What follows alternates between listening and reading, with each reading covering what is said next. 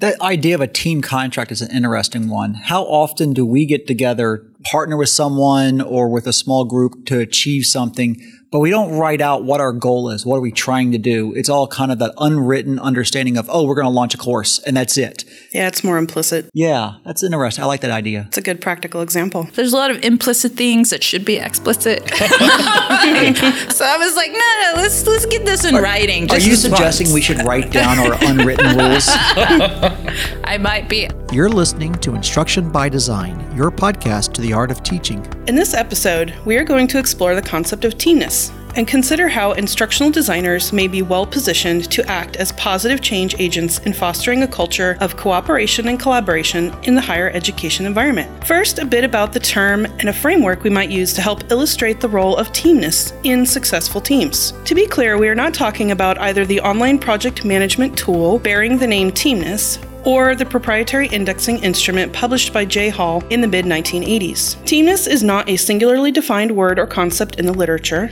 but we can look to the 2008 book Educating Learning Technology Designers by DiGiano, Goldman, and Chorost for a well articulated starting point. They state that the term teamness refers to a sense of being a member of a group with a unified goal rather than a group of individuals with separate purposes who happen to be working on the same project. It incorporates such concepts as team spirit, belonging, and allegiance. This quote does a good job of capturing the heart of teamness at the micro scale. That is, focused within an individual team rather than outward to complex, interdependent systems. In a broader sense, really, we are talking about the values, norms, and social aspects of a team that can enhance both the experience of being part of a team as well as the ultimate outcomes of the work done by the team. In short, we might call this team culture. There's a tremendous body of existing research dedicated to numerous aspects of teams and teamwork and the general significance of human cooperation and collaboration in the workforce. Industries with high complexity and high human harm risk, such as the military, aviation, and healthcare, have been strong drivers for research in this area. In 2015, Eduardo Salas, Marissa Shuffler, Amanda Thayer, Wendy Bedwell, and Elizabeth Lazzara published an important synthesis paper with a focus on distilling the critical considerations for teamwork and collaboration and providing practical advice related to each of these considerations. The six core processes and emergent states within teams are cooperation, conflict, coordination, communication, coaching slash leadership, and cognition. They also describe three influencing conditions, which might be thought of as somewhat external factors that impact the processes and states within the team. These influencing conditions are composition, context, and culture. So we might consider the whole concept of positive teamness to encompass several of these internal processes and states while keeping the influencing factors in sight. In Season 1, Episode 6, we reflected on the concept of team based course design. Much of the focus there was on the potential benefits and barriers, team member roles, and the task work that teams engage in to complete a course design project. In contrast, teamness in this context is not about the task work, but rather on the ingredients necessary to develop, to think, to act, and to thrive as a team. There are a lot of perceptions and recent public discussions around IDs collaborating with faculty members and interacting across diverse corners of the higher education universe. Sometimes these dialogues get mired in dissecting the inevitable pain points and task or role ambiguities. Unfortunately, one of the collateral effects is a burgeoning discourse around us versus them culture and patronizing listicles filled with tips to work around colleagues rather than work with them. This runs counter to the very fabric and positive potential of teamness. As acknowledged in previous episodes, instructional designers often sit at the nexus of many intersections teaching and technology, design and delivery, creative thinking and critical thinking, institutional goals and instructional autonomy, faculty and staff, leadership and teamship. This means that IDs have great opportunities and institutional reach for modeling and promoting a positive culture of teamness both locally within their own team based activities and more broadly across organizations. Welcome to this episode of Instruction by Design, your podcast to the art of teaching. My name is Jeanette Senecal from the Academic Innovation Team at ASU's College of Nursing and Health Innovation. Joining me today are my creative colleagues Celia Katraitiwa, Aaron Kraft, Stephen Crawford. I'm very excited that we have a special guest joining the regular IBD crew today, Babette Kraft. Babette is an instructional designer at ASU's Mary Lou Fulton Teachers College, We are so glad you could join us today. Could you tell us a little bit about your ID role at ASU and perhaps how you came to the field of instructional design? At the Teachers College, I work with two programs currently. So I work with the graduate programs, and I work with the EDD program, and I'm also working with the Ed Tech program. And then, so how I came to be an instructional designer is a long story. But I first started out in education, so teaching ESL in Asia. So I started as a face to face instructor, then moved into technology, moved into teaching online all through ESL, and then decided I really liked multimedia, I really liked creating things. So I tried to look for a program that combined my skills and was still exciting and interesting, and ended up being instructional design, which I'd never heard of before, by the way. like purely through Google searches was how I discovered the program at the University of New Mexico. And so we actually, we came back uh, from abroad to study at MA, basically. And that's how I got into instructional design. Wow, it's an interesting path. Thank you. Well, welcome. We're really glad to have you here today. All right, friends, this is your chance to reject my reality and substitute your own. Does the idea that instructional designers are well positioned to act as positive teamness ambassadors resonate with you? Why or why not? Anytime that you're in a position that involves project management, which instructional design often does, you're going to be working with a lot of people, or there's at least that chance that you'll be, like you mentioned, at the intersection of uh, working with a lot of people. So, in my position, I might be talking with a librarian and a media specialist and a faculty and a program coordinator and a number of other people. So, having to navigate all those different personalities, egos, goals is, you know, it can be challenging, but then it's an also it's a prime opportunity to promote teamness and hopefully in a positive direction. Good point. I would agree. I think instructional designers naturally have to have some sort of personable personality because we are working with so many different roles. Can I play my rant card here? I want to play a rant card. Go for it. We were supposed to have rant cards, I remember. So I, I have a virtual one and I'm holding in my hand. I loved my program at the University of New Mexico, the uh, Organization, Information, and Learning Sciences program, where I learned how to be an instructional designer. However, I really wish they would have offered a course on program management or project management, sorry, as that is an essential skill that I feel like I'm having to learn along the way. That's a very interesting comment because I had a very similar comment in my program uh, when I was doing my master's in education for instructional design and technology. And we had the discussion of is it appropriate to have a project management course in the master's program or not? And the reason why we chose not to have it was because we were focusing on the Master of Science of Education and not a professional type of approach. So we were essentially on the path to potentially getting a PhD and becoming an instructional design faculty. And so when I you think see. of a lot of traditional graduate programs, it's not to prepare you often to be a practitioner, though we think of that in teachers' colleges in particular, that it's to prepare you for being a practitioner. So yeah, I, I hear you, and I think it's an important skill and trait and course that should be part of our programs. But at the same time, I also don't think it's appropriate for many of our programs to have it. An MS, what if it's an MA program? good question to have and a good discussion that those departments should have. You know, but to your question, Jeanette, about you know, does this topic resonate with me? And and the answer is yes. Um, the idea of teamness is one that I've always been attracted to. It's what brought me to the instructional design field. I really enjoy two aspects of what I do. One of them is I get to learn so many cool things from different people. When I worked in a more centralized unit, I could be talking snake migra- migration patterns one hour, and I could be talking history an hour or two later, and then talking health related things later in the day after that. I mean, the fact that I had the ability to learn so many interesting topics from very interesting people. And then also, the other part is that I really enjoy not having my own agenda, but helping advance somebody else's. The fact that I can help make somebody else be more successful. And that's one of the, the passions that I put into it.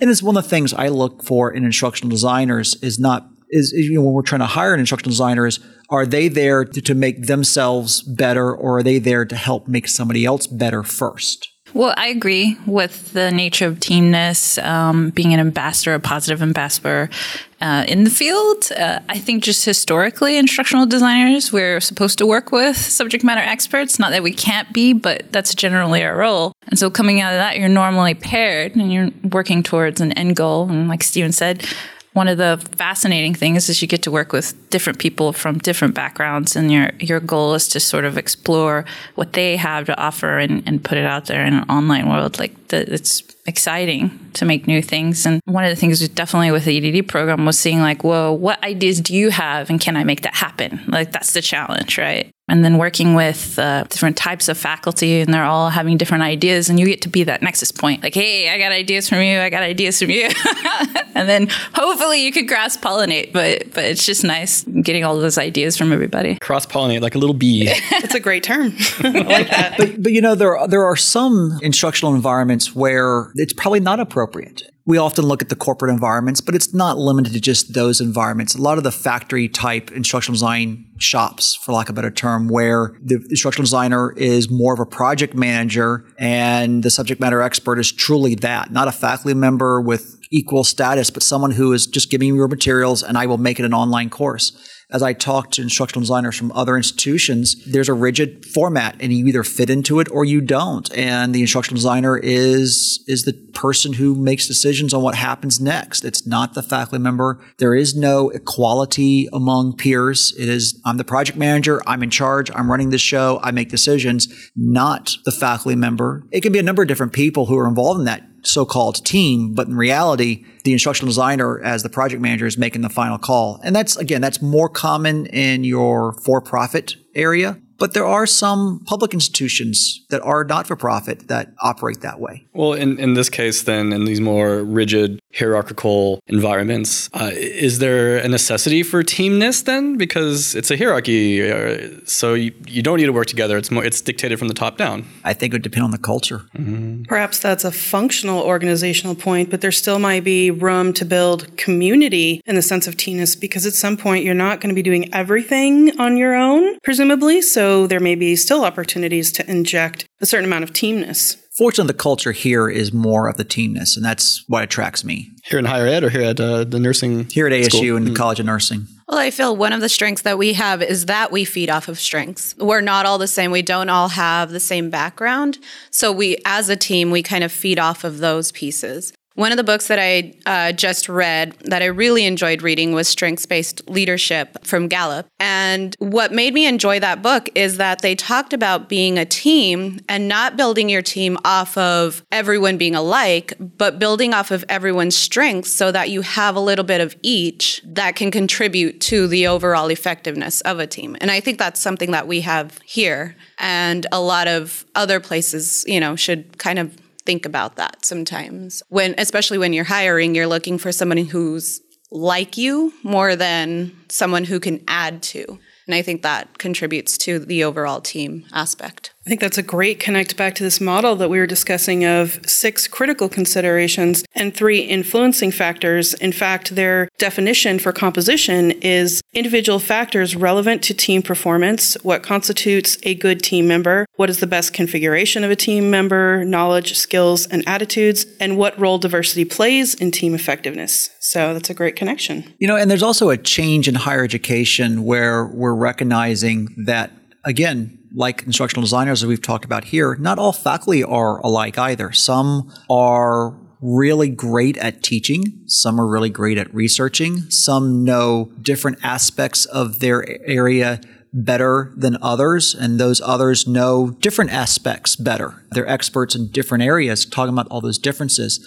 And with that being said, we're seeing in various curricula where it's getting harder to have one person teach a course or be the expert who owns a course in a particular curriculum because of the fact that there's so many influencing factors. And you're beginning to see a team based approach occur even among faculty in teaching a course. So it makes sense to have a team that includes multiple faculty, instructional designers, instructional media specialists, and, and so on. That speaks to, I think, the value of using teamworks to realize better outcomes. But just to, you know, keep in mind that it's not only about the task work, it's about the community, it's about the culture. Well, it's a great transition um, to this idea that Salas and colleagues recommend creating a culture that leverages pro team values and creates a safe environment for voicing ideas and concerns. Can you share an example of how you have or would approach this when working in teams of diverse composition, faculty, college administrators, other players in higher education? There's a fine line there because it's tricky because you have a group of people who each have their own strengths and you have to acknowledge that everybody brings something to the table right? Then you have to recognize what that thing is that they bring to the table and then you have to sort of create enough structure so that we can all move towards the same direction and they can utilize their talents to the fullest extent while not being over imposing or too imposing to where you actually restrict their talent. And you know, like I'm I have no idea how to find that balance necessarily. As I mentioned earlier, I'm learning this, but that's how I see it. I think to go back to your rant on project management, um, you know that's some that's actually something that I've been looking at for my own professional development is project management workshops, just to get that sort of experience or learning is how do you i'd say strategize and how do you decide okay this is how we're going to work together? Because someone ultimately even in any team needs to kind of take some sort of approach on dispersing roles or deciding what roles there are going to be and how you're going to leverage everyone's strengths and so help, having some of that background in project management, I feel can work and can help because it is something that, you know, maybe you don't have complete training in. So you're just trying to figure it out while you're while you're doing your instructional design work. Build the airplane as you're flying it. Yes, exactly. I think that speaks to again one of the considerations in our list of 9 of cooperation, again defined as motivational drivers of teamwork. In essence, this is the attitudes, beliefs and feelings of a team team that drive behavioral action. You know, that's a, a very interesting point that sometimes can be a little difficult for us. And I'd love to hear about some of Babette's uh, experiences in her college to give a different perspective. but as as an associate director, I look at certain projects and I try to make sure that cooperation is there and make it clear that we have co-creation rights, for lack of a better term. We have the ability to stop something as equally as maybe our faculty partners on a project. Now, when we're talking about a four credit academic course, there is a faculty governance point that needs to be recognized, and that is the faculty govern the curriculum. And so therefore, therefore they have a higher calling to respond to. And so they have a, a, responsibility to ensure that the curriculum is being done as, as they're professionally trained. That being said, we can still have room for cooperation and we still have room to co-create. But for some of the other projects, it is something as an administrator I look at very carefully and sometimes we'll set ground rules as a project manager going, this is how we need to approach this. I mean, in your college, Babette, how have you worked with the cooperation and co-creation aspect? Okay, so it can come from from two angles, like a personal angle and then maybe like the culture of uh, the college. One of the strange things I discovered coming back from Asia and living in a culture for eight years that's invested in community is how very striking in contrast our culture is to that. It's not everyone, right? You have subcultures that are definitely more communal, but the definition of cooperation itself is entirely different.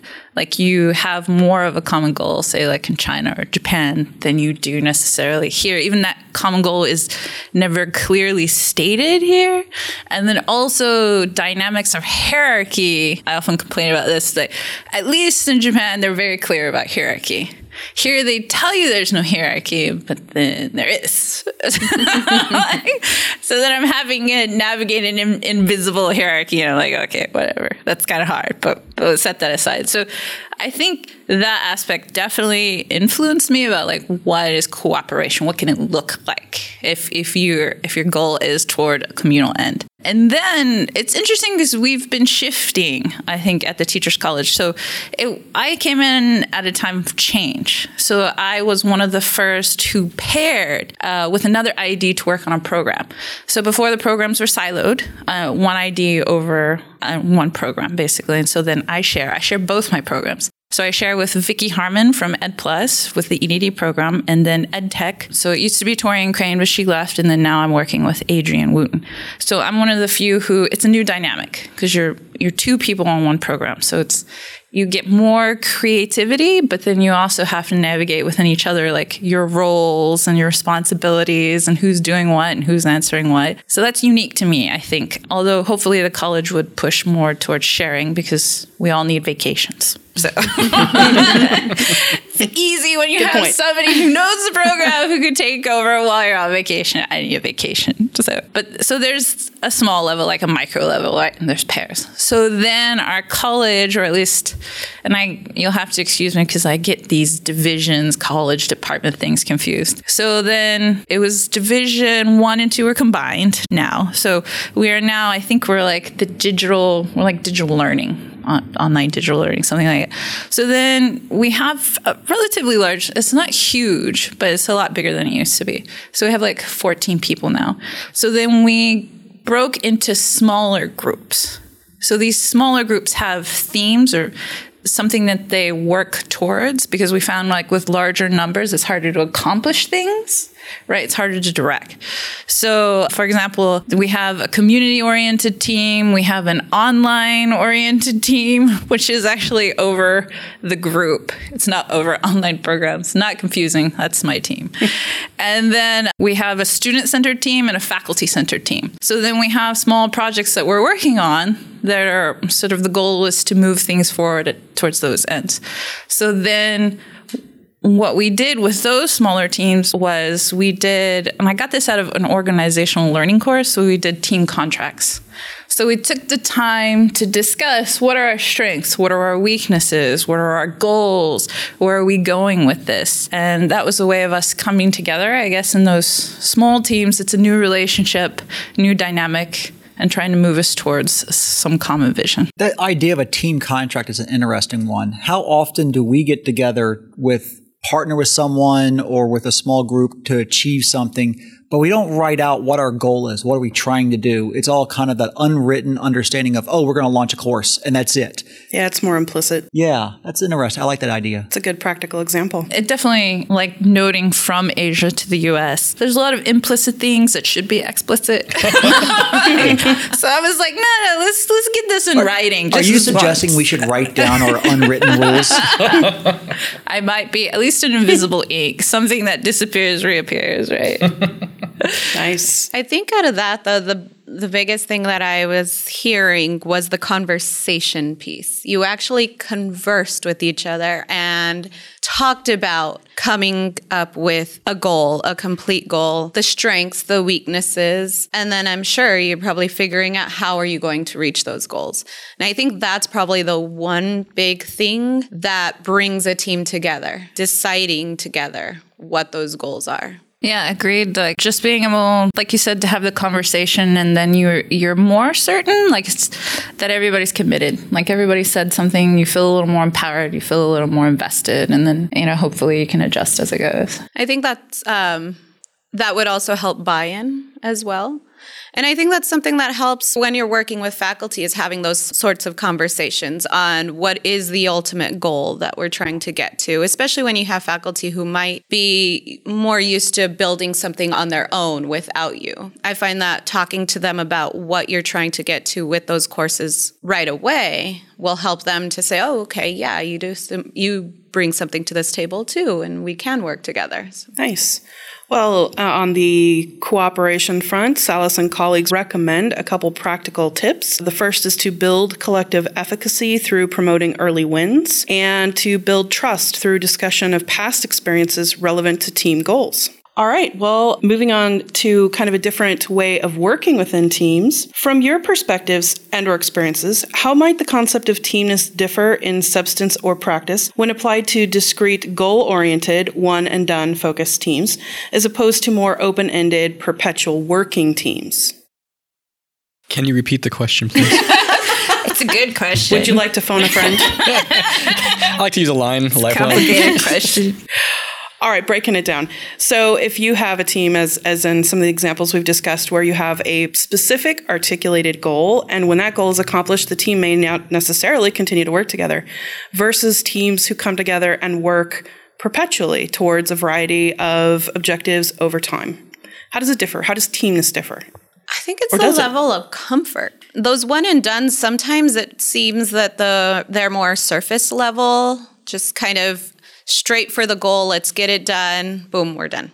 Whereas the um, more open ended, perpetual working team is you're continuing to build that that collaboration and that relationship piece, so that you can continue that those conversations and continue moving forward. I don't feel that I personally build as much of a relationship with those one and dones. My biggest goal is just to get it done.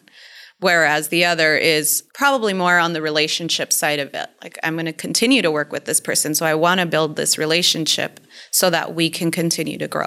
And I want to add a third type of possibility, and that is the one and done that is a little bit more focused from the point of, and, and I'm thinking of a specific, specific project where we developed an open educational resource with an interprofessional team, and we came together, we worked through it. It took us six months to actually do it, and there was a lot of moving parts. And when it was done, we we didn't quite celebrate as a team, but when it was done, it was done. We we had the but there were all the relationships were already established beforehand. We already knew everybody who was involved for the most part. It was just coming together in a certain way so that everyone understood where people were coming from and what their roles were. And then when we finished it, I mean, some of us we were able to celebrate and, and acknowledge, hey, this is something that we did. It was now past tense. And maybe we'll do another one like this down the road. Maybe we won't. And those are rare. I mean, and those are, and I appreciate every single one of those opportunities I have. And I think you're right, especially with courses. They may start off as this is a one and done. We're going to get this course launched, but it turns into the maintenance mode and everything else. So, yeah, everything you said. I just see myself looking at my watch like I only have to tolerate this person for like one more week. Just bite your tongue, just get through it. Whereas if you're running the marathon, if this is a continual thing, then you learn to maybe let go of the ego a little bit, and you say, you know, I'm going to have to just learn to get along, and uh, maybe I can't have my way. Maybe I can't always have my agenda, right? I think I'd probably push a little bit harder if it's a short-term project. Rather, if it's long-term, I'm thinking more of the relationship with the other people rather than so single-mindedly focused on the uh, end product. It's very pragmatic. It's interesting. I would like somehow both of those interwoven. Ideally, yes. Ideally, Ideally, yeah. Ideally, because there there are times where okay, okay, because I've been building since I started at the teachers college. I've done nothing but been building programs. So that's a marathon. So it's like I would love just a wham bam, thank you. Like, at this point, like I'm done. You know, just give me a win. I need a win. You know, just to feel good, some new energy. But You know, when I used to live that life, I took a week off from work solely so I could do house projects so I could get a couple of wins and go back and then come back the following week and pick up where I left off. Exactly. No, exactly. So it would be nice to have that woven in. Like sometimes you just have a short project and, it, and it's over with, tasks are over with quickly. And then hopefully it was positive. That's even better. You walk away like, that was good. like, and then move on to, to trying to finish a long term project. So context matters. Excellent. Because like, who knew? Who knew? you heard it here first. Not us. Not us. All right, last question. My experience with IDs has been that so many of us bring a keen sense of humor and a sense of playfulness to our work. How important is that to fostering positive teamness? Oh man, it's everything. yes, we are very funny. We are not boring at all. Humor circuit overload. Uh, okay, so if you can get away with it, then that's that's awesome. I think some people can't handle and this is my experience as a teacher for many years and you know maybe maybe it's the difference between uh, being young and being an adult i'm not sure but some people really need structure they don't know where to draw the boundaries with the joking and playing around and those types we, we need the, the the strong framework and the and the sort of uh, explicit leadership uh, direction towards the goals but if you can have a group that can be loose and still be productive and still respect each other and still get the work done on time and trust each other to do that, despite how goofy you may act um, during the meetings, for example. uh, that's amazing, and that's something to be cherished, I, I think, because it doesn't seem to be the the rule, but more the exception in my experience. I think that's the balance that you have to create though, because it, it brings about the feeling of it's okay. It's not just work. I actually have some fun while I'm there. You know, whereas if it's all rigid, then it does feel like work the entire time. I talked to a person who one of her goals in growing as in professional development was to have a better sense of humor because she took everything seriously and she realized that that was a weakness that she had in working with others was that she struggled with finding the sense of humor in things. By the end of this project, I will have Is developed that- a greater sense of humor. I know. that was her like- overall outcome. Can you learning actually work outcome. towards that systematically? Like how to have a better sense of humor? benchmark, benchmark, benchmark. But the fact that she knew it was pretty awesome. you know, and, that, and that's just it. You know, I think not everybody on the team has the same goals, the same desires, the same situation. They they may have a desire to be more social, more interactive, but they don't get to know everybody because they're always busy with childcare or their own personal goals or other things that are going on or just bad timing. I think of some of the projects I've worked on over the years and you know you'd have that long hour hour and a half meeting where you'd slog through a lot of business, we're all tired, we're all exhausted, mm-hmm. but because we planned ahead, there was a happy hour down the street that we'd go to after hours and we would unwind. And yeah, we would still talk business, but we'd be a lot more relaxed. We get to know each other and it made meetings better because not everybody went to every single happy hour, but those as people rotated through, we got to find out who you are. And, and that core group could then keep the peripheral people who couldn't make everything, they keep them informed and keep them involved, but you, you would know who the core was and they would know how to take care of the group. And I think that's a very important aspect. Human connection. Exactly. I agree. Team events always help. Ew. No. Says the introvert. Well, as we learned in Japan, alcohol greases the social gear. So yes. All right, hurting everybody back into this episode. We have no humor in this group. We know nothing about humor and social connection here at all. Well, team, I think we've definitely demonstrated our maximum capacity for using the word team today. Team. Team. Thanks for waxing both philosophical and practical for the betterment of our audience. I'd like to remind said audience that the materials we reference today are detailed in the show notes for this episode. And if you'd like to share your favorite anecdotes or tips on teamness, reach out to us on Twitter. Is that enough alliteration for you, Aaron? Yes. Thank you for pondering teamness today with special awesome guest Babette Kraft and the regular IBD crew, Celia Coochwytewa, Stephen Crawford, Aaron Kraft, and myself, Jeanette Senecal. As always, we have tremendous gratitude for our producer Ricardo Leon, for without him, our teamness and ridiculous recording flubs would never get out into the wild. go team, Go team! go team.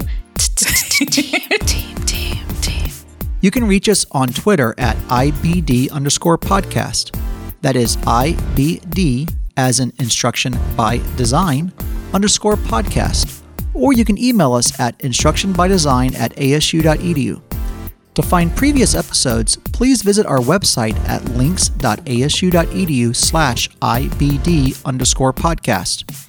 This podcast was produced by Arizona State University's College of Nursing and Health Innovation.